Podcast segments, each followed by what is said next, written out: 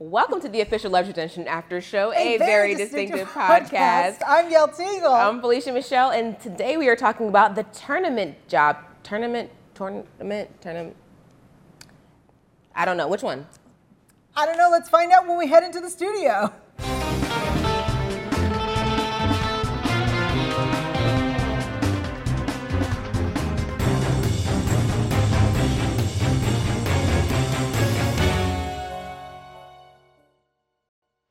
Hello and welcome to the official Leverage Redemption After Show, a, a very, very distinctive, distinctive podcast. podcast. I am Yael Tygiel. I'm Felicia Michelle. I'm so excited. This is season two, episode three, The Tournament Job. My favorite one thus far. My favorite one thus far. You can't say favorite because then the writers of the show will just throw you off and you'll have a new favorite. But so far, this is my favorite. Yeah, I agree. I absolutely love this episode as as a big nerd. Seeing seeing a gaming con is really fun. Um, seeing everybody really in their element is so fun. I absolutely loved this episode. Learning some new elements that people have that kind of surprise us. Because would you have taken Mr. Harry Wilson as a gamer? So yes, and yeah. only because of okay last season. Um, we had the episode, uh, the double edged sword job. Okay, yeah, where he plays mobile games.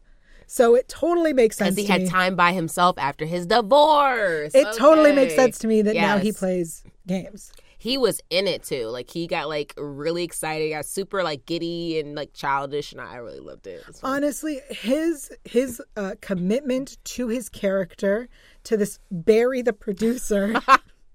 Calendar shooting Maldives. What? I'm your new producer. I'm Barry. Oh, cool. Was so good. I had to laugh because I I really was cracking up because there was like a host there and like you know we're hosts and so it was funny because like I've met a, a version of this character multiple times, both the host and um and Barry, the producer. Like I've met versions of these characters, so it was pretty funny to watch. Absolutely, I... it was that wig on his head. the wig was perfect. It was so perfect. I hundred percent believe that that our writers of this episode have been to a gaming tournament. These are esport fans, 100% believe it. And this episode was directed by Beth. Get it, girl. This episode is so fun. Um, we have this fictional game, and we have this fictional team, and we have this guy, Kyle Fury, who is a former athlete now going from sports to esports. Talk to me. What is this face? It's um, like he's a, he's like a he was never really that guy. Like he played sports, but he bounced around. He was never really that guy. So I never, I didn't understand. I was like, what's your motivation? Why do you think you're great? That was one thing. I was like, why do you think greatness is on the inside of you the way that you do? Like, why? Where? Is that audacity? Yeah. What is? Oh, it's audacity. That's the thing that I loved about this character is that we. I feel like we all know people like this in our life where you're like, oh, you think you're, you, oh, you think you're something but there's no skill set to back it up. Well, uh, he what he lacked in his own personal skills, he made up for in controlling people, mm. which was really crazy because I don't think a lot of people ever really look at they look at talent, right? They just see the talent, but they never really kind of know what that force is behind them. I'm not saying that all people are nefarious and they're doing crazy, terrible things, but it does exist in in some space, right? Mm-hmm. But it was the fact that he was holding someone's dream hostage for me that made him the most evil because you know uh, you know, our character Tim. Tim gave up his family essentially. Mm-hmm. Um, he gave up being having a relationship with his sister. Like, he was so focused. Those guys are so focused on being their best and doing well and just performing, performing well and having an esports career that he essentially would have been taken from them, right? Because either way, they have a non compete if they quit, and then it's like a stain on them because they left this major team. Right. I think what's so fascinating about this character is that he's not just the, this guy with audacity. He's oh, using Kyle, yeah. he's using abuser tactics to essentially he's kind of human trafficking in a way that for for profit in a way that we don't usually see. That is very true. Right? Like it was really like he's past being a user yeah. He's definitely definitely abusive. My thing is, uh, why are you eating and drinking that stuff? I would no hunger strike. No, no hunger strike. I, I mean, in an abusive relationship, you do what the controlling person tells you to do, and that's unfortunately what we were at in this episode. There was something that did confuse me right off the bat, though. Mm-hmm. Um, his muscle, Brock. Brock, very very fitting name. Was that a regular size backpack on him, or is he just so big that it looks like he has like one of those little, you know, like the little kids they have the little tiny backpack It was a Like, regular looked- size backpack. And then when he fought Elliot, I wrote, "Why no shirt, but still the backpack?" Like, how do you just like I'm gonna come about this shirt, but not the backpack? My favorite part of this episode. That's hard to say because I liked so much of it. One of my favorite parts of this episode. I episode think I know what you're gonna say. is when he's on horse tranquilizer. yes. and he's doing push-ups shirtless making eye contact and elliot says i don't know i don't know why he's doing this He took his shirt off. It's weird. this moment is so weird so weird so specific It's good though. It's really good and it's funny. It's like, well, what do we do? Do can we just give him more horse tranquilizer? Like, Right. what can we do? Um, he fell out so fast. I can't believe he recovered the way that he did. But th- that opened to a great scene where we got to get the narration of that fight with, uh, you know, Barry, the producer, stepping in and um. Uh, narrating that fight, That- and- Yes. but so it was cool because it was like what was happening in the video game, what was happening in real life. And it's on! Thunderwave comes out hot out of the gate with an immediate hyperdrive charge attack. Ooh, Samurai Midnight is taking some damage. Uh, that was fun. That was a really fun part of the episode. And then I loved how they teased it a little bit, right? And then like jumped to something else. Like, hey, now we're gonna give you that full scene that you wanted. Like, he kind of started, and I was like, wait, you're not gonna keep narrating the fight? Like, the fight can't be over. You yeah know? i i agree i think the the choice to have um, the commenting on the esports versus the fight happening in the hallway going back and forth was just such a beautiful directed by beth riesgraf so smart. Such a clever way to do that. Very interesting way to tell to for just to be a different we we get fight we're gonna have fights on this show. We have elliot with his hair flips and fists right? Oh my god it's the first time i that's the first time i said it. It's been three episodes. Interesting. Um but we, we're used to seeing that but it's cool it just happens in like a different kind of way. I was fun it was really interesting. This episode is so fun because we also get Breanna as our inside person. Breanna gets a bigger uh, a bigger part of this con. I feel like you know everybody is elevating this episode. Everybody is moving up and doing uh, more and using their skills. We also get another one of my favorite moments, okay which is the user handles. My handle is Lawhound39 if anybody wants to play. Lawhound 39. Ooh, we doing cool dog names? I'm gonna be Thief Puppy 21. No, Chihuahua Bandit 17.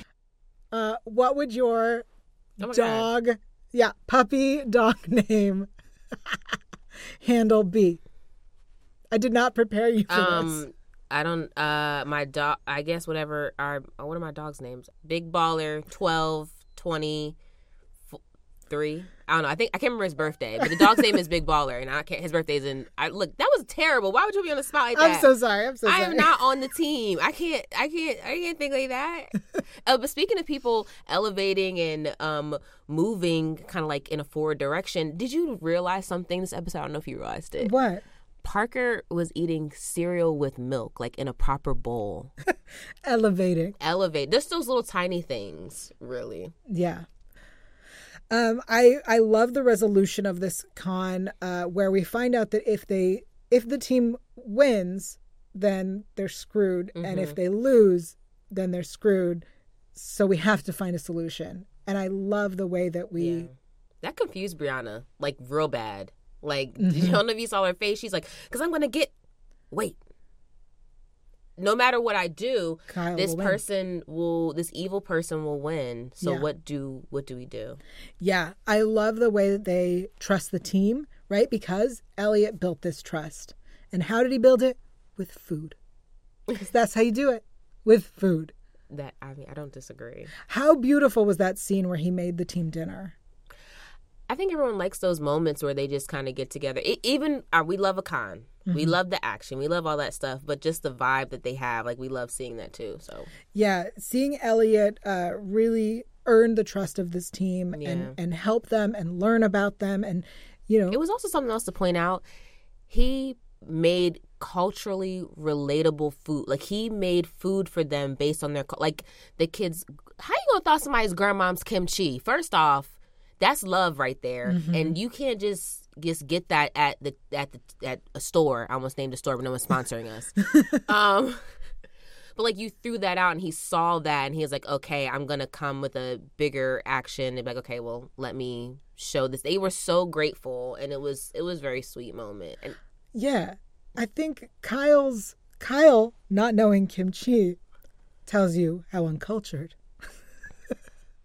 Kyle looks like he eats like burgers with nothing on them. He's like, no, just give me the meat and the bread, like a serial killer or something. like he look, he look like he, he'll eat cold food. He just looks like you can't trust him. Yeah. Well, I mean, obviously you can't trust I mean, him. obviously.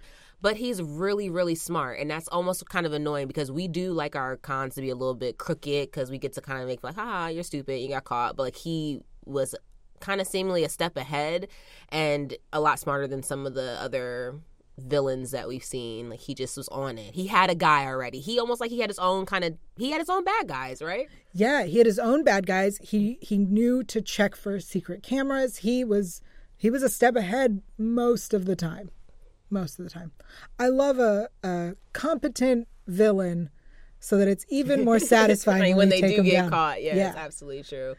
Um, I this was this was fun though. I think a lot of people can like just relate to like video games and really loving and video game culture. And I didn't know. I actually went and like kind of did a little research and looked it up. You can. I didn't know that was a real job. What? Granted, I know, no one knows what I do in my family, but no, I didn't know that was like a job. I didn't know you could really. They're professional video game players. You can say, look, you can be a professional bubblegum chewer. That doesn't mean it's gonna make any money. I don't know. like I this didn't is know. like a re- this is a big industry. I know, I know. I did. I, I didn't. I didn't think like they were like. I thought they like could live and support themselves, but I didn't know that they were making like. They're in a, a different type of tax bracket, is what I'm saying. I didn't know. I They're didn't the- know. They're they're like traditional athletics. I'm trying to find the polite way to I say this. didn't. I yeah. didn't know. I didn't know how big. he- I didn't know. I found out. I'm mad. I'm mad now. I'm mad. I should have been outside playing. I should have been inside with those video games, huh? Well, luckily, commentating on esports is also a job. Oh, okay. Yeah. Thank you, y'all. I appreciate that. I could I could help you find another with the skill set you have already. Thank you. Yes. Um, no, but it's it's interesting because these people, these young men, really like had this dream of like playing and, and ascending to this level. Now I know where they can ascend to because I would have wanted to ascend to there too if I was into video games. And you meet somebody who's like, "Oh my god, we're gonna be able to give you the world, and you're gonna be this amazing team." And he does have a name for himself, and you are on this platform, but at at what cost? And like just how predatory someone like that is. Absolutely. And you know, this this episode not only introduced you to the world of esports, but also introduced a lot of people. And I think that's one of the beautiful things about this show. You always learn something. You always learn something. That's because they do the research too. They Like, do.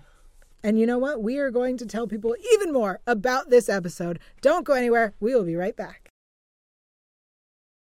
As you know, Noah and Beth have directed episodes this season, but they also directed episodes last season. Let's check out some of the behind the scenes of their directing jobs.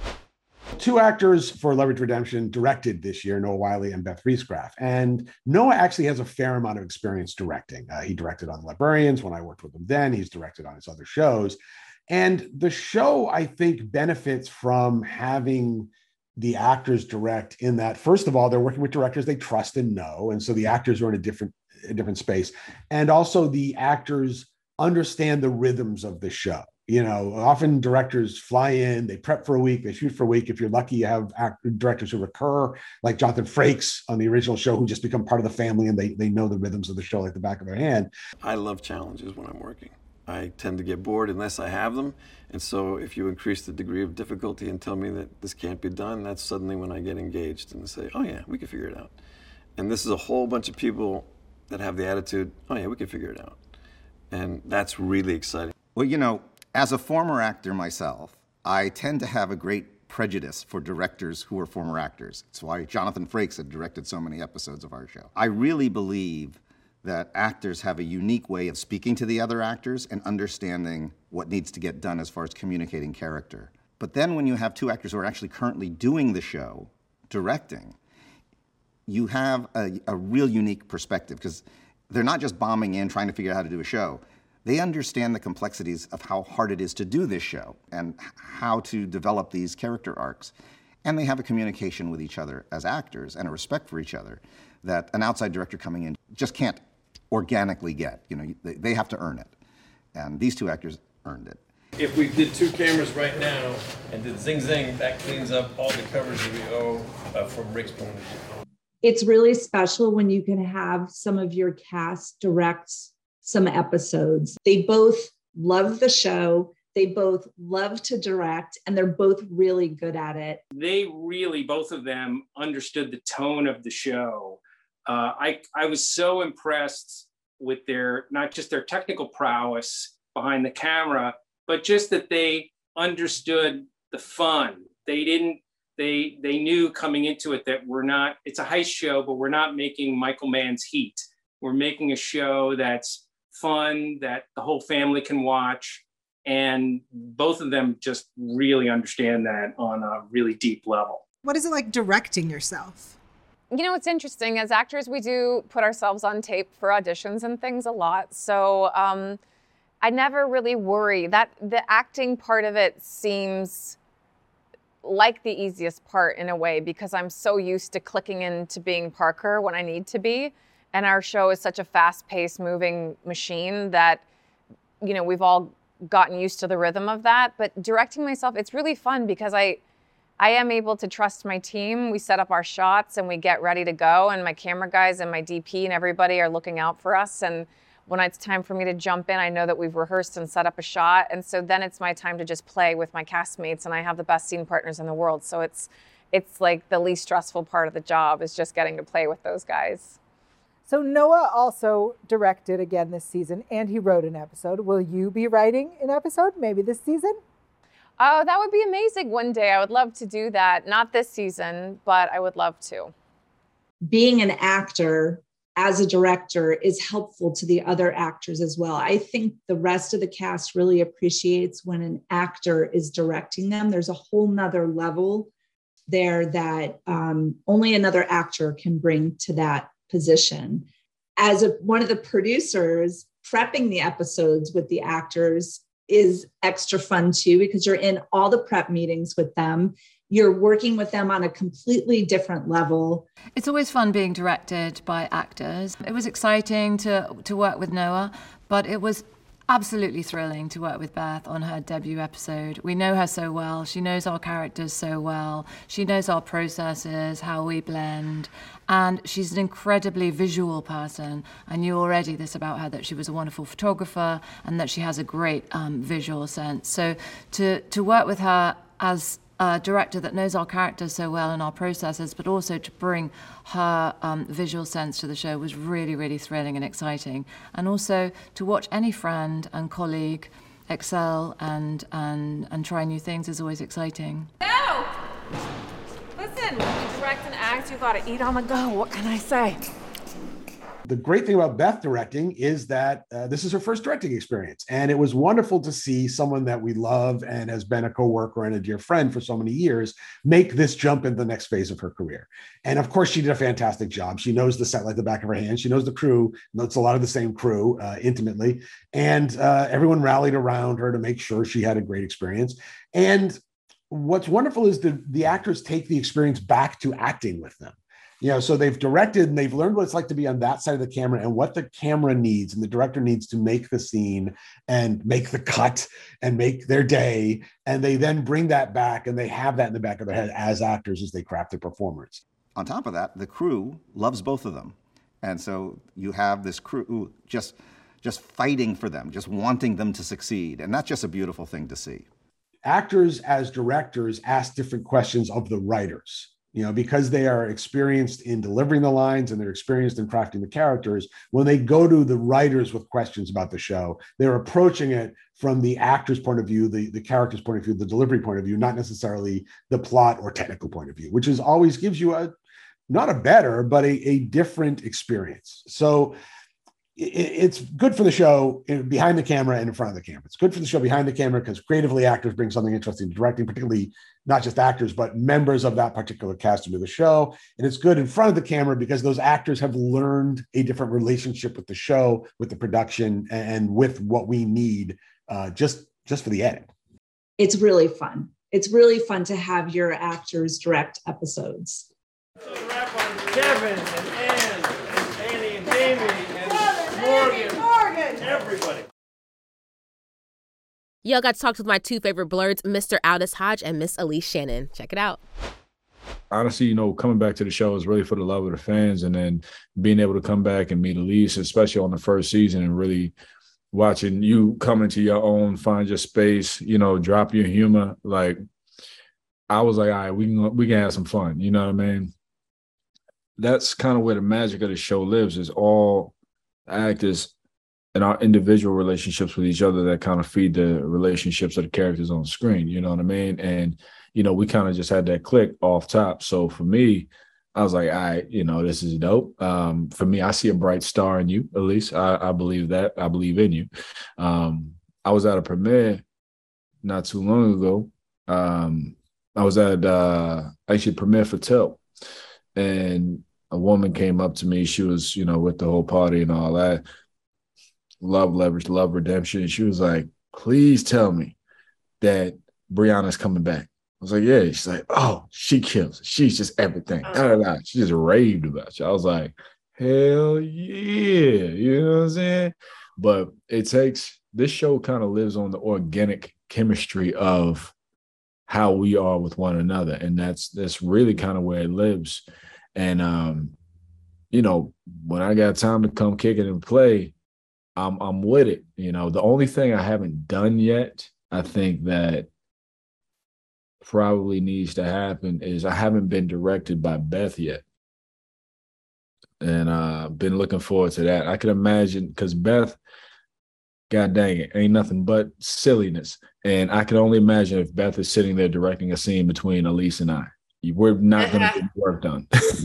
dude and she kills it too beth yeah, gets, she does. beth gets some serious director problems to Yeah. solve and she has never failed to solve one yet. I mean, like weather raining you guys out, her Weather, missing an entire health. week because of rain being shut down, and she's like, still deliver on time. Boom. Like, like the Yeah, kraken could come on set when beth is directing and i She's like, promise nope, you it. it'd be gone by the next day and Yeah, we'd still got make our hours she's Yeah. insane Uh, Aleyse, I want to talk about the tournament job because this is an episode all about gaming. It's a big Breanna episode. Breanna takes the lead um, on the con, and we get to hear all this like esports jargon and gaming and things. How much of that did you actually know, and how much of that did you just learn in the script? I know nothing about gaming, which is probably why the whole Twitch thing failed. So um, I'm not a gamer. The last game I played was SSX Tricky on PS2. Um, and that's a snowboarding game from the early aughts. Uh, I have a cousin named Rashonda. She knows a lot of things. I hit her up. I don't think she answered my text. So I Rashonda. literally Hit her up right now. Put her on. Rashonda. I got some questions for you. I should. She's in the military though. Let me not take her off her job. Yeah, no, no, we good. We ain't trying to get nobody in trouble. Right. Um, Aldis, your uh Hardison wasn't in this episode, but he is spoken to and he texts them. Did you are you aware when like your character is doing stuff and you're not there? Absolutely not. Fair. Absolutely not. They be getting your boy out here. Just got me, you know, texting people, making phone calls, sending emails. I don't know what I'm doing. I just be catching it when I watch the show and I'll be like, oh, I was there too. That's nice. That's nice. Do you have time to watch the show? You watch the show? Yeah, when I can. I mean, for me, watching uh, watching the work is a part of the work for me. Uh, now I can't lie, I haven't watched much of anything in the past few weeks, past few months. Um, but I always like, you know, for me, I enjoy the show just because the tone of it is light, it's funny, it's also really nostalgic. Just you know, been at this thing. Let me see, since I was 21. Ooh, 36 now. Do the math. God dang. And it's fun. It really is a fun show. I love that. I think I think the fans are gonna love to find out that a big DC superhero watches Leverage Redemption.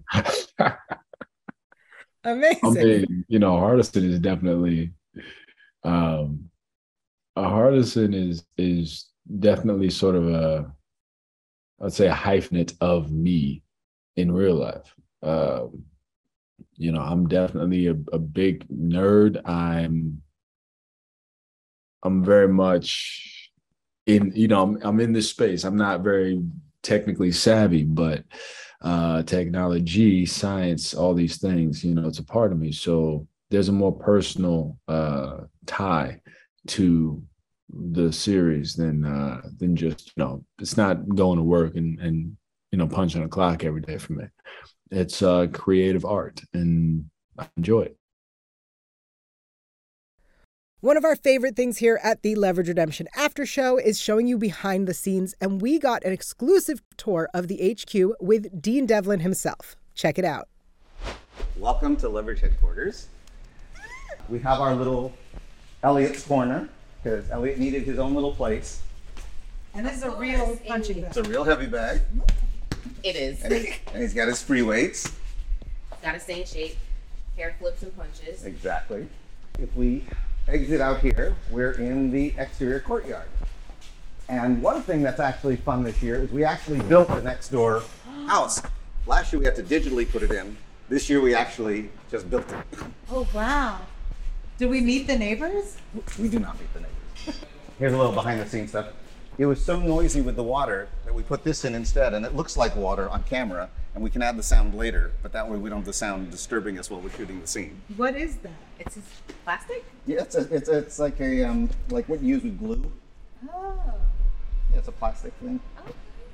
But uh, on camera, it looks like it's water. It does look like water.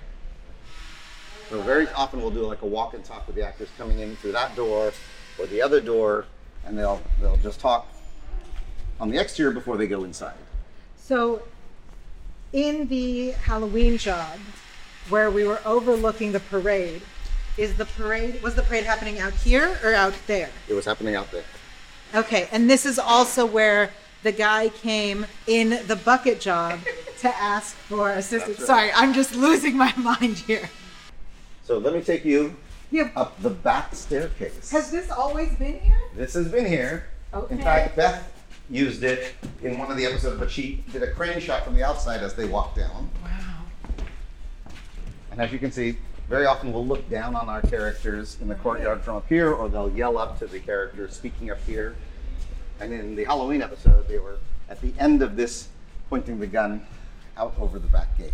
Now, the decorations up here change a lot, but this is the upstairs portion of headquarters. This is where they open their Christmas gifts. That's right. Well, there's this, and then there's another area over here. And this is a little new addition this year that we didn't have last year. Cool. This is the stairway to the attic. Oh. Like we there's more? Well, not here, but technically. Technically. So if you remember the attic set, this is actually the connective tissue of how you would have gotten up to the attic. There you go. Where you I made it all the way up. You made it to the top, yay! This light box gives us a, like 70 to 80 percent of our lighting is all done through this light box and the other one there. And as you can see, it recesses up into the top of the set. So depending on what we're shooting, we could just lower the entire light box down. Wow. And it gives us the general lighting for the scene. So I will show you what the mystery doors are. So those doors back there, we've never established where they go to. And then there's a door over here, right next to where we came out from the stairs, and we don't know where that goes either. So we're assuming that either through those doors or theirs leads to other bedrooms and other buildings where they sleep. Oh, I know what I gotta do right now. Oh, I know it. I know it. What do you gotta do? What do you gotta do? Oh, Big Daddy! This is not this is not stained glass. It's not is it? stained glass. It, it's a print on a fabric that the light can shine through. So that way, as you, you can see here, it's dark. But if you look over on that one, it's uh, you can see light. light coming through it. So depending on the lighting scheme we want, we just put, turn on the lights above it, and the lights come right through it. If it was actual stained glass, the colors of the stained glass would color what's below it. But by doing it this way, the color can stay neutral. This is a little nook that we've only used a couple times, but it's a little private nook where uh, a couple times I've had Harry and, and Sophie have a little private conversations, but it gives another little area that they can have a conversation without letting the rest of everyone know. There's a reservation sign on it. Who is that? Reserved for Gina and Mikey. I think that's a, an inside joke for our first AD Mikey and our actress Gina Bellman. Oh. What is your favorite part in in HQ? Do you have a favorite area or part? Well, for me, where where I sit is over here. It's like when when we're doing rehearsals or lighting will happen, you'll often find me here, either on my phone or on my iPad, looking at the script and making notes about how I want to shoot the scene. So usually they're running around and I'm doing this. So this needs a little reservation for That Dean is to my reservation. For, for. Dean and his iPad. That's right. So these were where the stables were. Okay. But what they've done is they've converted all of those into apartments and others. So one of them could be any one of these could be uh, their apartments. Very unique to New Orleans. Yeah. Love it. So thanks for coming. Well, thanks Thank for you. showing us around and having us. You bet. I think we should go grab a beer. Yeah, we should go grab go a, grab a beer. or something like that. Yeah. We got to sit down with amazing writer, actor, director Noah Wyle, aka Mr. Harry Wilson. We have Barry, the producer. Yeah. Uh, this is, I think, the first time we see Harry really get into character. Yep. This is him going overboard. Even Sophie says you can get too carried away, but he's he's in it and he's determined, and he's also um, knowledgeable. Like he knows what he's talking about, which is hilarious. He that's a that was a whole thing that was revealed to me. Uh, we have a cameraman on our show. His name is Gary Camp. He's been Dean Devlin's cameraman going back to Universal Soldier. He's been on every Dean Devlin production. I've worked with him now for 20 years on all the Librarian movies and all the Librarian TV show. And now this show. And he's extremely good looking and he's very muscular and uh, has long hair and he's got this confidence and uh, this kind of swagger. And in another life, I would love to have a, a portion of that uh, machismo. So I thought, I know, I'll make Harry, Barry, Gary. And so I started telling everybody I was going to play Gary, and then everybody got so excited they were designing tattoos, and they got the wig, and they got the clothes, and I thought when I came out of the trailer, like, oh, everybody's going to think this is so funny, and instead everybody was like, oh, dude, like, yeah, that look good. Like, have you ever had your hair like that before? Like, wow, okay, like, cool. I was like, what? Uh, yeah maybe this is maybe this is maybe this works and then i started owning it a little bit more so uh, what came out was me leaning into um, people secretly enjoying the costume Um, And, I um, love that. based on our cameraman Oh, amazing. And Harry, we know that he's a little bit of a gamer, but like he clearly knows oh he knows his gaming he does. He was he knows enough to be a commenter on esports. Yep. That's incredible. yep Yep. Well, we sort of touched on that last year that he's uh, Yeah, that but that's- to stress relief. He gets in there, and then you know he may have he populates a chat room or two. And this year we got to see that this is more than just a Yeah. passing interest. He's actually quite committed to this in his off time. Right. I bet he he watches lots of Twitch streams in his free time.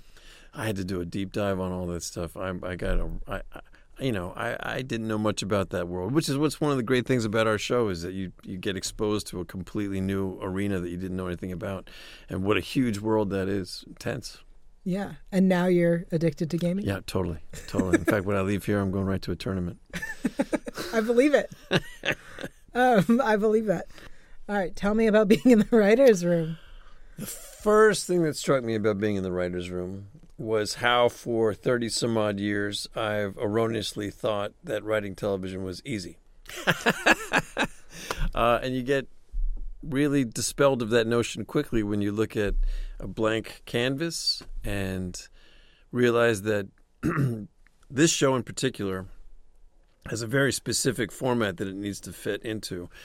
And when we began, Kate Rorick made a point of saying to me that there's a reason why all the original writers of Leverage have gone on to be showrunners on the shows that they're working on now, because the apprenticeship and the education you receive from trying to work this format becomes a discipline that you'll carry with you forever. And so I was really up for the challenge, but you know, saw what a challenge it was going to be right off the bat. Um, I also learned that writing is really research, and that um, the people that we employed on the show this season were incredible at doing deep dive research so fast, finding the applicable article, finding the interesting, you know, uh, news story that's relevant to the case, adding texture, detail.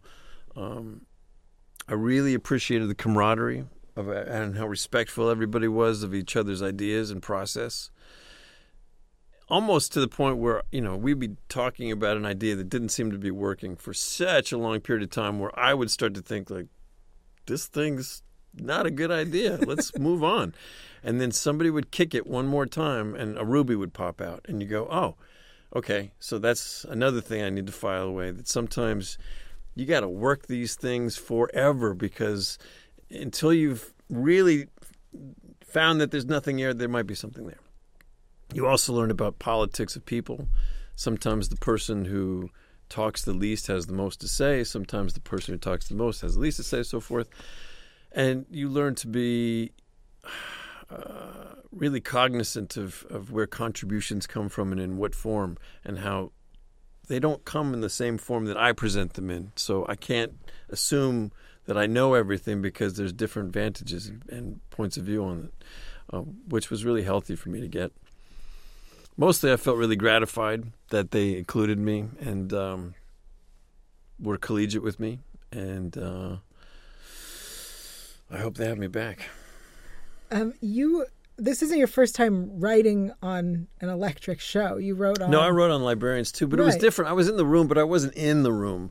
I was in the room to break the episodes that I was working on as as the writer. Uh, where they give you kind of a template or outline and then say, okay, go write the script. But that's almost more like being writing it on spec. This was coming in and, and being part of the, the, the fabric of creating the season and, and getting a vantage point through not just the episode that I was writing, but from 1 to 13, which was really exciting. So you got to see the the big story arc that everyone else is now slowly getting to reveal yeah, more than see it, watch it come into being through, you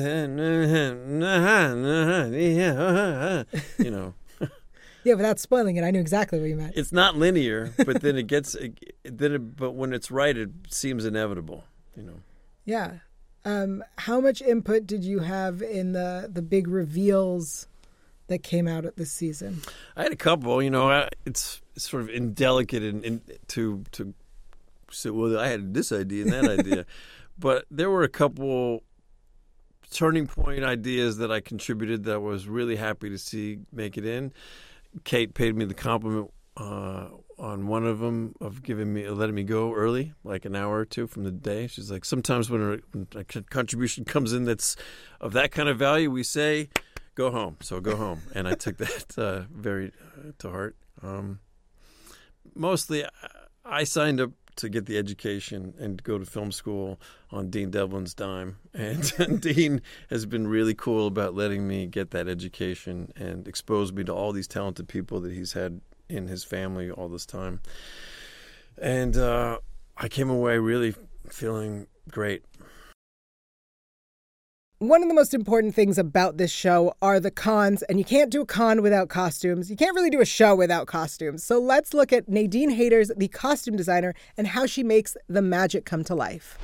When you start to build a character around costumes, and Nadine Haders is one of the best that I've ever worked with because she fits every actor that comes on the show. And she gives them a sense of agency over their character. And she's interested in them being comfortable in their clothing and having their clothing be part of the storytelling. Hi, I'm Nadine Haders, and I am the costume designer on Leverage Redemption.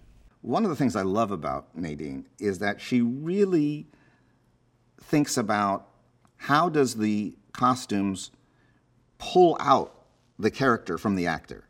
In other words, it's not just what looks nice. It's what reveals the thing we need to know about those characters and the situation they're in.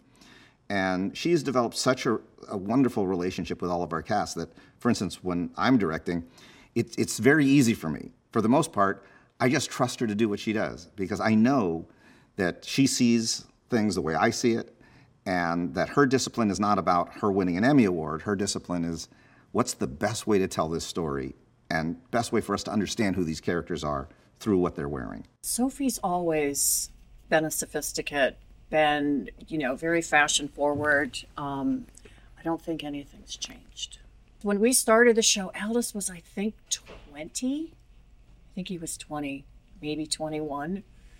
So when we started, it was a really vibrant, colorful t shirts, graphic t shirts, and he was all about his sneakers and he was just kind of loud and and young and hip and um, he's grown into a, an older super hip just sophisticated person that's that's really grown up as a, as a character too Right. yeah. So.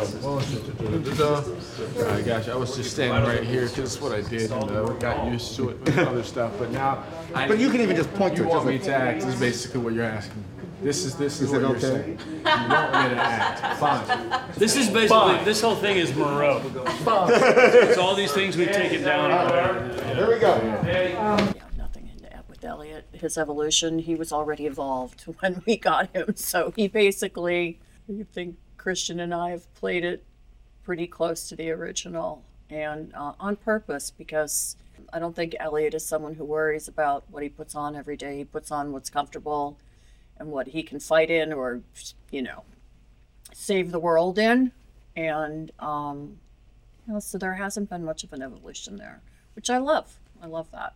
The evolution of Breanna, she's still evol- very much evolving. She's because she's such a young character. And when we started with her last season, the one thing that I really wanted to play to, and I hope I've captured that, is taking Breanna and looking at who her brother is and sort of doing a little combo platter of young Hardison and Breanna. It's like a little harken back to um, the early days of Hardison. From the original series to this series, I think that one of the big differences is that we're all older. The characters are older. They've had experiences that you kind of have to imagine has happened to them. Some of it's been written to, a lot of it's been written to, but not everything. A lot of times we come up with our own backstories. Um, you know, just myself and the actors, or myself and I'll pitch the actors. What about this? What about that? And of course, they have thoughts because they're they're characters. Um, so that's different. We also have different actors, so that's different in terms of like the creativity and um, what we're allowed, what I'm allowed to bring to the table. Um, is not typical when you do network or other shows where you don't have a showrunner, uh, an executive producer that, you know, we're in a bubble. And so there's a lot of creative freedom. And that actually is my favorite thing that has gone from the original to this interpretation of the series. I would say Parker's evolution, when we started, Parker was very much a misfit and um, I would say had uh, accelerated arrested development. And that was something we definitely played into. But as as Parker has grown up and she's been in a committed long-term relationship with Hardison at this point, uh, there is a, there is a real maturity to her without her losing what makes her Parker. So I think her style has gotten cleaner and sleeker and maybe less um, as quirky as she used to be. I think she's elevated her style. Just like our crew, the fans of Leverage Redemption are so talented, so check out some of the fan art that we received this season. The official Leverage Redemption After Show is part of the Electric Surge Network on Electric Now. We recommend checking out some of our other original content, like Inglorious Treksperts, and even more official after shows for electric entertainment properties. Thanks so much for watching. And while I figure out how to get rich off of esports, I know that you want to watch more Leverage Redemption. So we have some specials for you to check out, and we will be here every week after new episodes on the Electric Now app. I'm so excited for I'm people to to join us and Yes. to be part of the show. Because and the conversation. Follow us on social media after Leverage. We're there. Leave comments. We love that stuff. We love to read Twitter. I'm not a tweeter, but y'all got you. I got you. um, until next time, I'm Yael Tygiel. I'm Felicia Michelle. And this has been a, very, distinctive, podcast.